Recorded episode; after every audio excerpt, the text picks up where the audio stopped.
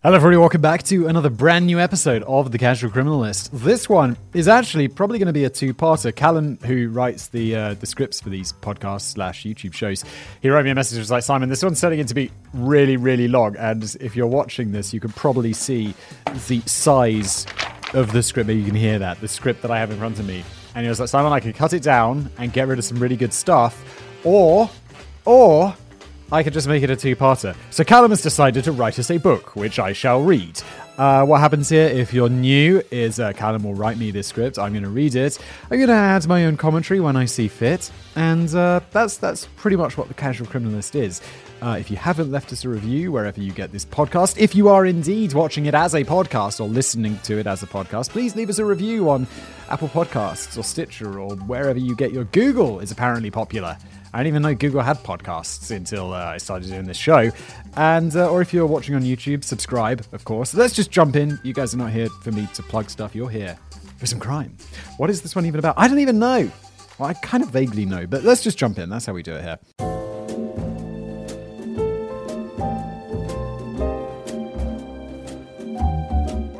There's no two ways about it. We're living in a golden age of great telly. Oh boy, are we. Although I do miss Breaking Bad and Better Call Saul. It's been way too long. I want that show back immediately. Sure, there are plenty of fresh duds being pumped out by Netflix each week, yet the I, I used to feel that when Netflix made a show, like when Netflix made House of Cards, I was like, wow, all Netflix shows are going to be good. And now it's like, uh, if it's a Netflix show that I haven't heard of, it's probably going to be a bit trashy. Hunt or be hunted.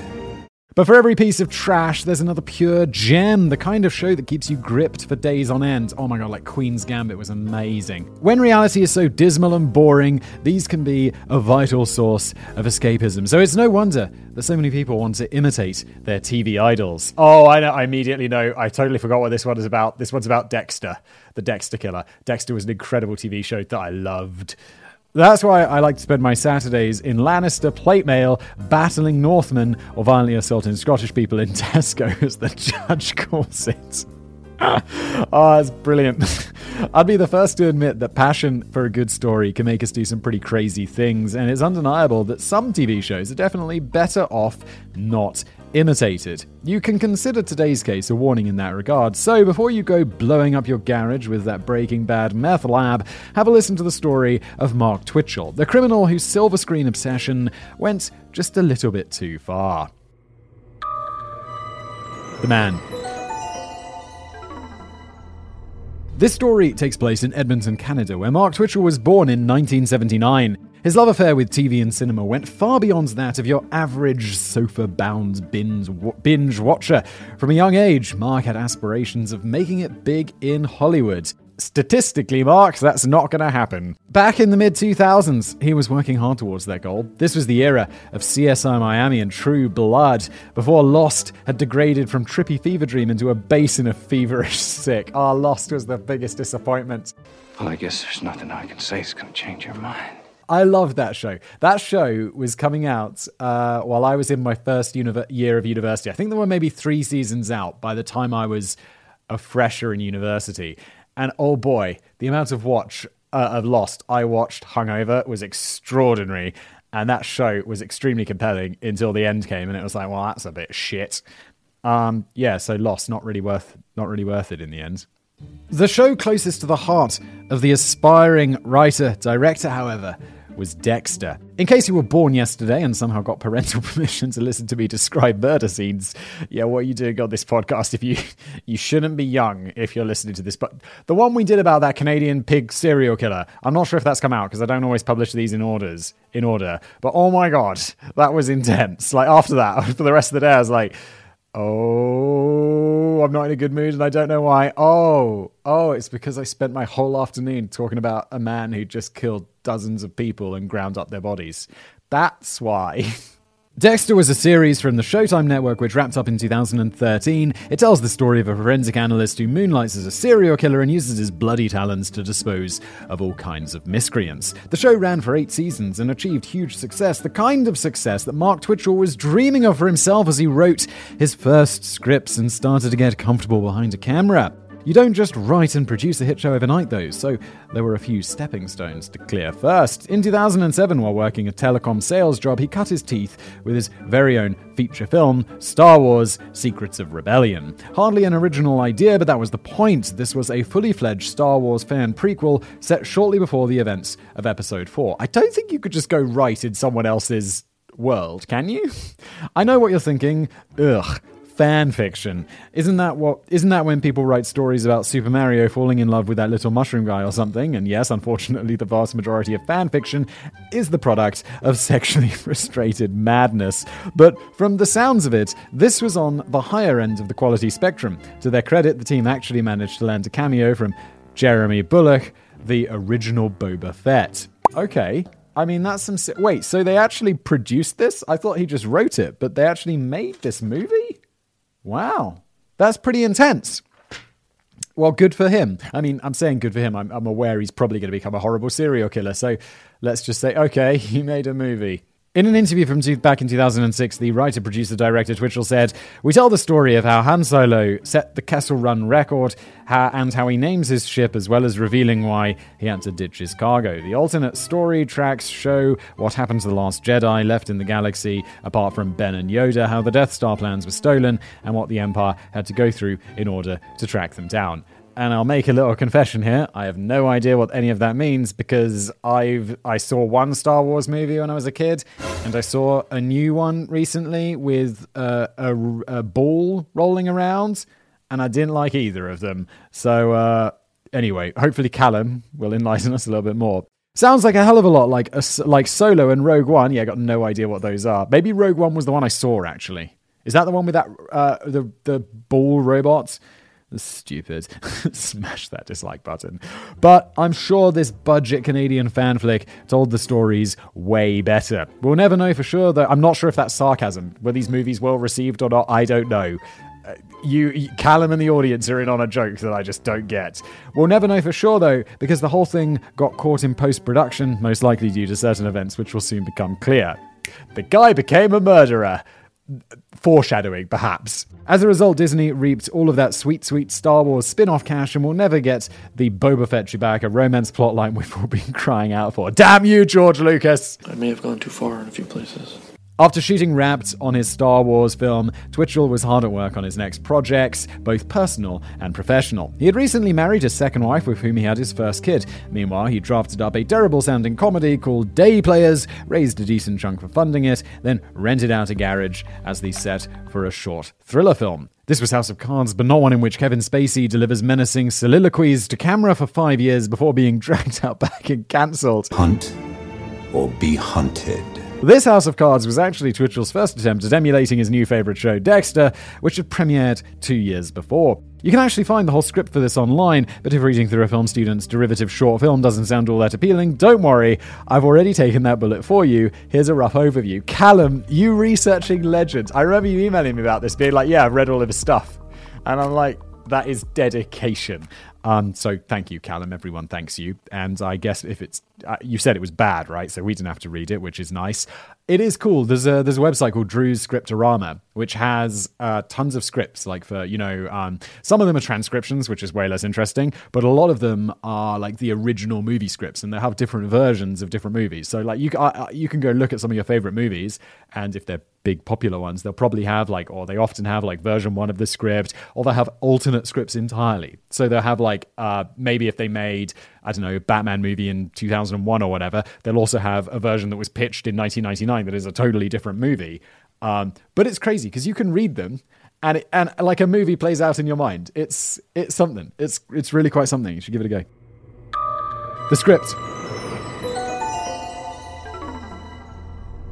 The story opens with Roger, a middle aged man sitting nervously at his computer. On his screen is a website for married people to find partners to cheat with. Naughty Roger. After closing his laptop, he says bye to his family and drives to a house somewhere across town. Before old Rog can do anything with his rod, Someone comes up behind him and gives him a prod. He's attacked from behind with a stun baton and knocked out. He wakes up in a garage, gagged, and taped to the chair. Across the room, he sees a laptop with superhero stickers on the back, sitting atop a table. The computer belongs to a character called Killer, which is kind of a spoiler when reading the script rather than watching it. Killer is wearing a black apron and gloves and a black hockey mask with a yellow bear claw motive across it. Although, to be honest, like he's wearing a hockey mask, you're taped up in a, in someone's garage. It's like, look, look, we know, you know, it's not really a spoiler alert that that guy's the killer. Also, I think if I'm not mistaken, I did watch all of Dexter, but it was a while ago when it ended in. It did really end in 2013. That seems so long ago. He just killed murderers, right? He didn't kill people who were doing like lesser crimes or, you know, adultery and stuff. He wasn't like, let's just murder them. It was like, let's murder the murderers. Anyway, what's worse is that the next few pages of dialogue are mostly dominated by Killer spewing out cliche lines, which I'm pretty sure were just plagiarized directly from Saw. You chose to ignore the consequences and all that. I don't know why I tried to do a Batman voice there. What's the Saw guy like? I want to play a game. Whatever. Basically, the reason he brought Roger there is to punish him for his infidelity by stealing money from his credit card, threatening him and his family if he doesn't comply. First, he gets Roger's dating site and email passwords from him to delete the digital paper trail, then his PIN number. He tells Roger that if he plays it cool and doesn't try to report the whole affair to the police, he'll be able to go on with his life as usual. If not, he'll be framed for murder and his family will die. Then Killer heads off to the ATM, apparently still dressed in his maniac murderer getup. A little bit of a plot hole there. That'll be polished up though. When he returns, he tells Roger that actually he's decided to kill him, explaining that his he realized his original plan was so stupid that he feels like changing it. Solid plot development, Mitchell. That's some real David Fincher-esque intrigue. After the arbitrary and underwhelming announcement, Killer goes about fulfilling the promise of his name, but not before one last contrived slog of monologue. It sounds like Twitchell had a bit of an affection for Tarantino's Kill Bill too, because the script directions reveal that the killer's weapon of choice is an exquisitely folded steel samurai sword. It's so cliche, my dude. Come on.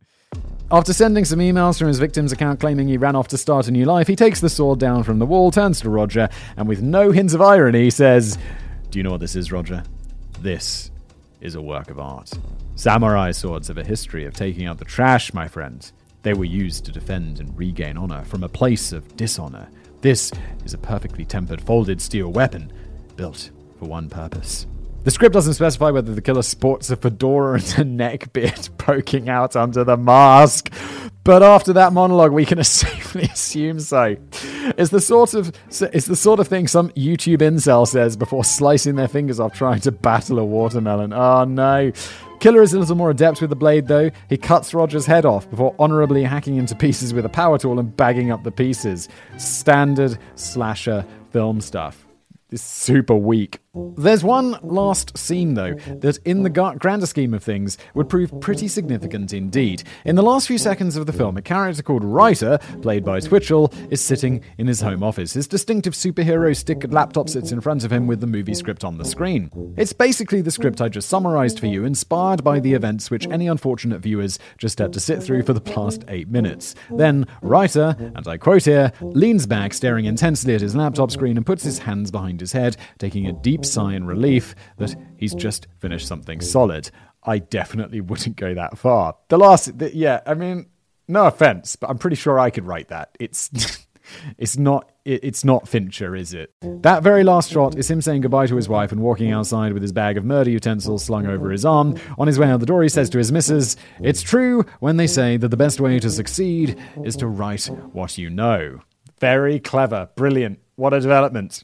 Now, I know I like to take the piss, but that wasn't the worst ending in the world. I mean, Game of Thrones season, season 8 happened, as much as we'd like to forget. Never seen Game of Thrones, definitely never seen season 8.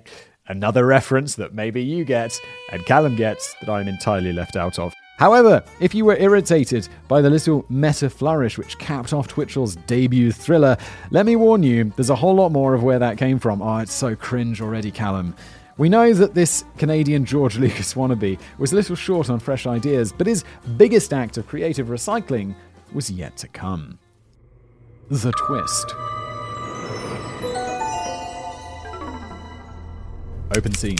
A 38 year old oilfield equipment manufacturer named John Brian Altinger, Johnny to his friends, sits at his laptop. On the screen is the popular dating site Plenty of Fish, known as Old Person Tinder to all the under 25s listening. Johnny had always been a tech fanatic, so while online dating was a taboo for some, he was diving right into it. Oh, plenty of fish, a notification pops up on the screen. He's received a message from a woman in his town, a good looking woman too. Her name is Jen. The two chat for a while before deciding to meet up on Friday, October the 10th, for a bit of whatever it is people do with attractive strangers they meet online. Scrabble, perhaps? No, Callum. That's not what they do. if finding such a captivating board game partner seemed to be too good to be true for Johnny, that's because it was. Just like every damn time I click on one of those hot single MILFs in the area banners, it all turns out to be a bitter tasting lie. How does anyone think that is possibly real these days? I mean, it's just really fade to black. Interior, Johnny's apartment, daytime. A group of men force open the door and search around the place frantically, looking for any sign of their friend's whereabouts. It's now the middle of the week after Johnny went off to meet his new love interest in person, and things have taken a strange turn. A couple of days after the rendezvous, he had started messaging his friends and family, telling them that he and Jen had decided to take a spur of the moment holiday to Costa Rica. As you do. His MSN Messenger bio read, I've got a one way ticket to heaven, and I'm not coming back. That yeah. Also, MSN Messenger. This was when was this? 2000 and I don't even know. MSN Messenger. That was back in the day. That's got to be like what 20 years ago. Easy. An email also found its way into the HR inbox at Argus Machine Factory, where he worked, tendering his resignation. When the company replied asking where they should send his final paycheck, he never bothered getting back to them. It must have been a damn good hookup to make him give up his entire life after just one night, which is why everyone who knew Johnny started to grow worried. The police, however, were reluctant to devote much time to the case of a missing grown man who was still apparently in contact with his relatives, but the messages were just a bit off. Johnny usually signed off his emails with a smiley face or some little joke. However, the ones he'd been sending en masse recently were pretty robotic, the sort of messages you'd expect from someone who went off to join a cult, like, do not fear, dear relatives slash friends. I am happy and well. Please don't try to contact me. I'm so happy. When they tried to get more information out of him, he just deflected their requests and told them that phone signal was too weak down in paradise to be able to call back. That's what led to the current scene in which his friends have kicked in the door of his apartment to find out where Johnny had gotten off to. Johnny is dead, friends. I mean, good for you. Like, Johnny must have been a popular guy for like people to go and like the police aren't doing anything. Let's go break into his flat and see if he's all right. I mean, I guess I'd do that for my friends. I'd do that for my friends. Yeah, for sure. I guess Johnny just had friends which is nice.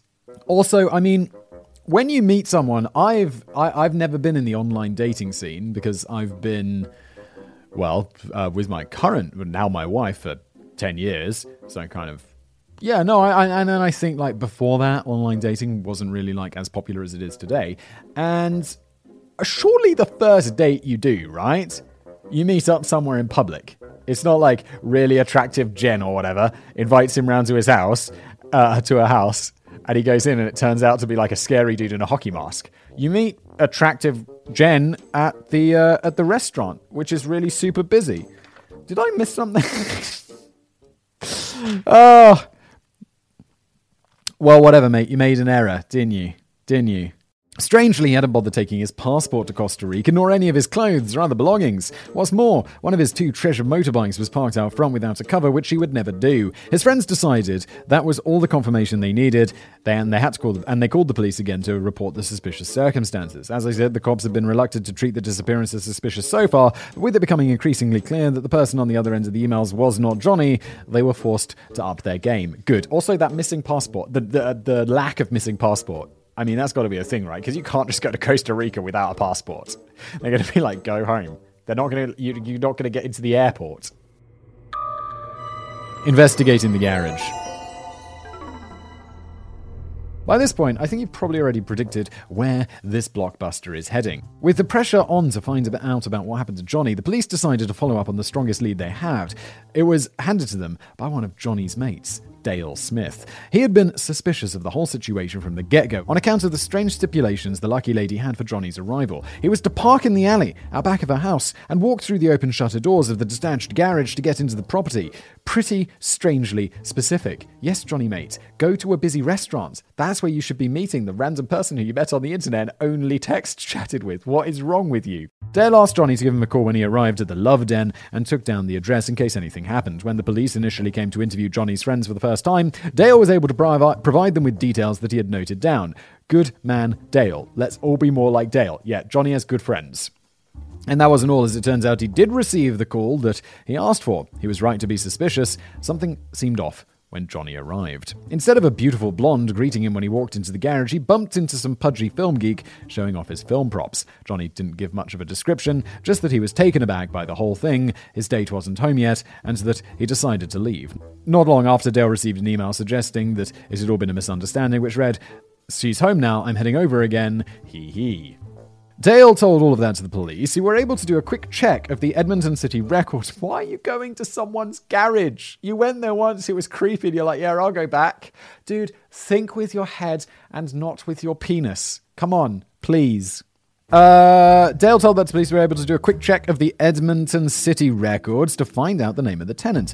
A group of Mexican immigrant workers were set up in the house, but the garage was leased out separately. As you might have guessed, the name listed was Mark Twitchell. This garage was the exact same place where he had bought, brought the painful to read House of Cards to life just two weeks prior. Oh, wait, was this actually called House of Cards? It's a much worse version of it. Since it was a film set, plenty of people had come and gone through the place. The police had to ascertain who would have access to the unit and who the mystery gal, Jen, could have been. Him being the primary keyholder, they asked a bewildered Twitchell to come down and open up his garage for them on the 19th of October. He gladly obliged, driving to the south side of town to help the police in their investigation. When he met the officers at the garage, however, he discovered that the padlock on the latch was different from the one he had fastened onto it before. The officers managed to pry the screws out of the latch, and Twitchell swung the door open for them. Inside, he noticed that some things were out of place, trash bags were missing, and a steel oil drum, ordered for the film, had seemingly been used as a fire pit. After that, he went with the police to the station to give a statement. In an interview with one Detective Tabler, the aspiring artist revealed that he had been back to the garage on the afternoon of the 10th to collect some trash, then again on the 15th to drop off some cleaning materials, which would be used to scrub away any of the sticky fake blood mixture made of corn syrup left over from the film shoot. He didn't know anything about a Jen or a Johnny. His answers to the practical questions were pretty aimless and rambling. What really got him talking, though, were questions about his film projects. Seriously, the 47 page transcript could have been cut down to five if the man had just shut up about Star Wars. It follows a rhythm of questions about padlocks and latches, followed by minutes long monologues about breaking into the film industry. Each time, this guy just wants a friend. Please talk to me about my career. It's like, you're in the police station. You're not here to have a chat. Each time Detective Tabler snaps him back on topic, Twitchell soon finds another chance to go off on a waffling tangent. In the end, though, the detective is able to get a decent account of events from him. Went to the garage two times recently, didn't see anyone there, didn't notice anything strange. When told that Johnny met a man inside the garage, Twitchell replies, that would explain some things, meaning the mysterious change of padlock in the past few days. He explains that it couldn't have been related in any way to his crew or the movie because all the production instructions came from him. Someone must have broken in and potentially used the garage for some illicit purposes. Cue more verbal detours with Twitchell bragging about how great his budget sets on Secret of the Rebellion looked and ranting about his past bankruptcy before Tabler desperately tries to wrap things up, much like everyone who's ever met Twitchell at a party must have done. Yeah, I'm just like, oh, this guy. also, I'm a detective. I'll just be like, yo, I got crimes to solve, dude. Get out of here interview over, and I'll dramatically reach over and stop the tape recorder. Because unlike at a party, you can just leave. Given his compliance during that interview and lack of any clear evidence of foul play, the police had no real reason to definitively suspect Twitchell. However, Detective Tabler couldn't quite get over the coincidence. The man had been shooting a film about an abduction and murder at the exact same place the police were investigating a suspicious disappearance. Things would only get stranger from here. By the next day, the police had also gotten the chance to interview some other witnesses, including Twitchell's production staff. They were kind of they were kind enough to provide a copy of the script for House of Cards. The similarities between the film's story and the real life details of the case were undeniable. So not only we've I, I have brought up on Casual Criminalist a number of times the importance of if you are a criminal, please don't write down your crimes. Like, writing down your crimes is never a good idea. I don't know why you do it, but often criminals do when they get into trouble. This also comes up on my other channels. I've got several YouTube channels all the time. Don't do it. And also, so this guy, not only did he write down his crimes, he made a goddamn screenplay out of his crimes. Convinced that there was something he wasn't telling them, the cops decided to have another crack at Twitchell on the 20th. This time, the slash rate Scorsese was put in the hot seat by a veteran homicide detective called Bill Clark, the new lead on the investigation ever since it had been officially upgraded to a suspicious disappearance. He would be Twitchell's arch nemesis, the Vader to his Kenobi.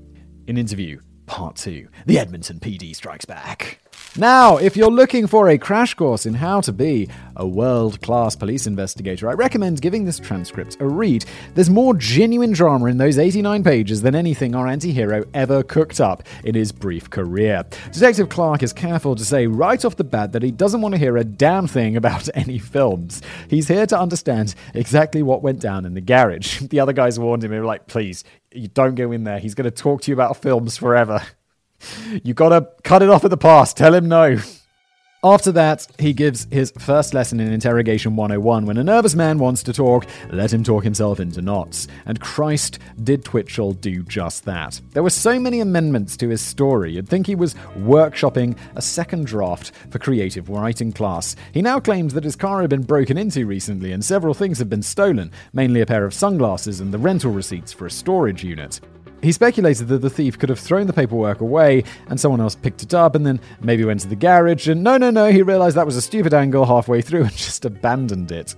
Better to go with the far more believable story that the missing man had randomly approached him and sold him his car. Yep, the police knew Twitchell was in possession of the victim's ride by this point, so he invented the most bad cap story to explain it okay, dude, what is going on? None of this is at all believable. And it's like, I don't believe this. And I'm not a veteran homicide detective. You're not going to pull the wool over Detective Clark's eyes with this one. On the 15th, while on his way to drop off the cleaning materials at the garage, he stopped to take a call at a strip mall. Some guy knocked on his car window and told him, I shacked up with this really rich lady. Uh, you know, it's like a sugar mama kind of situation, and she's gonna take care of me, and she's even gonna buy me a new car when we get back from a vacation that we're gonna take. So I'm looking to unload mine. I don't really care that much how much I get for it. You know, how much do you have on you? Apparently, the guy agreed to pay the joke price of $40, so Twitchell directed him to the garage just a couple of blocks away, where he handed over the money and took the registration papers. Apparently, the gentleman had introduced himself as Martin and had a Celtic knot tattoo on one shoulder. Strange because when he checked the registration papers later, he thought they said Mark K or something similar. He wasn't sure. After a hasty transaction, the mystery man took off and Twitchell called his friend to take the car to his driveway since he couldn't operate a manual gearbox. Detective Clark pushes him on why he apparently didn't think to get a bill of sale, telling him, Come on, you're not a 16 year old kid here. But Twitchell just continues playing dumb as to how a car sale actually works. No, no officer, I really am 16 years old mentally, I swear. Dude, what is going on? You are just spinning so many crazy stories. Also, who buys a car? and doesn't think there's going to be some paperwork to go along with this. It's like, yeah, no, here's a car. I'll give you $40 for it. And then you just take the car away. You're going to need, don't they call it? I feel like I've seen enough movies. Is it called a green slip or green papers or something? You know, when they'll go, for, they'll go, isn't that in, uh, in Greece where they race for green slips or pink slips? Something like this. You get something with a car in America. That's how it works. And that's how it works everywhere. Here, they're green as well. Or maybe they're pink in this. I don't know. Whatever. There's pa- why are we going on about this? But there is paperwork when you buy a car, yes? The overgrown teen was no match for this grizzled old cop. Again and again, Detective Clark stopped Twitchell dead whenever he tried to skip forward to the parts that he'd already prepared for in his head, forcing him to fill the gaps with fluff and nonsense. Then, when he gets to the end of the story, Clark makes him run through it all in reverse, much like how traffic police bamboozle drunk drivers with the backwards alphabet trick. This gives Twitchell more chances to trip up, which he continues to do like a newborn giraffe running the 500 meter hurdles. After that, the seasoned detective leaves the suspect stewing in the interview room for a full 30 minutes before coming back to deliver some verbal right hooks. Things were about to get tense for Twitchell when Detective Clark point blank asks him, do you think if there's been a foul play to John, that the person who did this deserves a second chance under any circumstances? Uh, I would say no, replies Twitchell. On the tape, you can see the anxiety start to creep in as the suspect realizes that his story might not be quite as waterproof as he assumed. Why, for any brief flash of light moments would you believe that your story was watertight. You literally made up the craziest stories. Another 20 minutes of stewing alone in the interview room before the glorious final act. The gloves are fully off now, and Twitchell's day, week, and life are all about to be succinctly ruined. Clark straight up tells him, There's something else I want to tell you, Mark, and that's that there's absolutely no doubt in my mind that you're involved in the disappearance of John Altinger. No doubt in my mind at all, Mark. The detective lays all his cards out on the table. First, the neighbor spotted Twitchell going to change the lock on the carriage. Dude, come on. Come on, do better. The same lock which he told the police he had no idea about. On top of that, officers had already spoken to his friend Joss, who he'd called to move the car, and their stories didn't match. Reality was coming down hard, but Twitchell still couldn't get his head out of TV land. He says he feels like he's, and I quote, in the twilight zone, but Clark tells him, get out of your film producer mode, because this is real life, alright? Real life. If you were telling me the truth, you would have one story. One story that would flow from beginning to end. And you could repeat that 100 times with no changes in the story. Yours is so bad. It's a shame that cut rate Kubrick wasn't taking notes because it probably have picked up some tips on how to write better dialogue. The detective, this yeah, this whole interview scene, as Callum said, is way more compelling than any of the movies that or films or TV stuff that he wrote. Undoubtedly. The detective doesn't bother with any praise sandwiches as he dishes out some harsh, harsh criticisms of Twitchell's narrative. Namely, that he's never mentioned any car sale in the first interview. He gave three different reasons for why he stopped for gas and threw out dozens of little half baked red herrings. All Twitchell does is shut down. He admits he's scared, alludes to his own guilt, and asks for some, for some time to think and sleep, i.e., cook up a new story that the neighbors have completely screwed him over. He's not going to cook up any. I need some time to think and make up some new lies, which are going to be wildly unbelievable because you're a terrible liar, despite be well, you are also also you're a terrible storyteller. So no surprises. Laptop and car.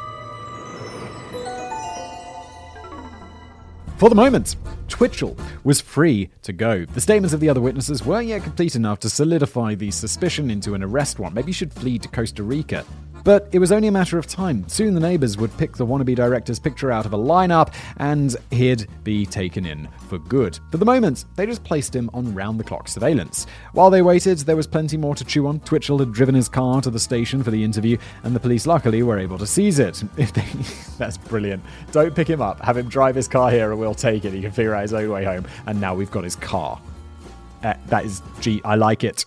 If they struggled finding it in the car park, the license plate DRK Jedi would have been a dead giveaway. Inside the Jedi Master's sp- starship, they found his laptop, which had Spider Man stickers plastered on the back. Sound familiar? Yes, it does, Callum. The digital forensics team went through the whole thing with a tooth comb, presumably trudging through all sorts of script fragments and test shoots that thankfully never saw the light of day. But the most interesting find was buried deep inside the deleted files of the computer. Oh no, again, like, don't write down your crimes or, you know, do stuff with your crimes. And if you're deleting stuff, make sure you empty the recycle bin. Or, I mean, these are probably detectives. So use like one of those shredding programs. Get rid of your stuff. Come on. Come on. You're all terrible criminals. I know I'll be giving some of you sweaty palms by saying this, but when you delete files from your recycle bin, they're not actually gone for good. Anyone with the will and know how could easily dig into your laptop and recover the clip of that ill fated evening with the whipped cream and chocolate sauce. You know the one, you dirty bastard. Um, that's true for a while, right? You can delete them, but then when start new stuff is added to your computer, they'll eventually be written over. So if you've recently deleted stuff, it's still going to be recoverable, but not after some time. Don't panic though, nobody cares what you get up to in your spare time, unless you're suspected of murder, of course. Yeah, hopefully you're not. The cops were probably expecting the usual digital dross which turns up in these searches, but they ended up finding what was every investigator's dream something which not only blew the case open, but did so in excruciatingly candid detail. Oh, Mark, have you been writing down your crimes again? Please, no. Several days after Twitchell walked free, Detective Clark was just about to wrap up for the day. On the way out the door, a colleague stopped him and gestured towards a stack of papers sitting on his desk. Apparently, the IT guys had something from him, uh, had something for him, and it was related to the Twitchell case. The detective flicked through the first few sheets of the pile and couldn't believe what he was seeing. Just to confirm he wasn't losing it, he read over the first line again. This story is based on true events. The names and events were altered slightly to protect the guilty. This is the story of my progression into becoming a serial killer. you wrote down your crimes, which we talked about so much, in the most obvious way. Clark turned to his coworker. It's a diary of how he killed the guy. And that's everybody. I'm excited for next week because that is quite. I mean, he's going to prison, right? He's definitely going to prison for sure. Uh, but I feel that's a pretty good place to end it. Pretty good cliffhanger for next week. Thank you, Callum, for putting this together as always. Thank you, Jen, who does the video and the uh, the sound effects that you hear throughout on this one. Uh, if you're watching this, please do subscribe to this channel. Hit that like button if you didn't enjoy it. There is a dislike button provided for you to use. If you're uh, listening to this, leave us a review. That would be grand. And I'll see you next week.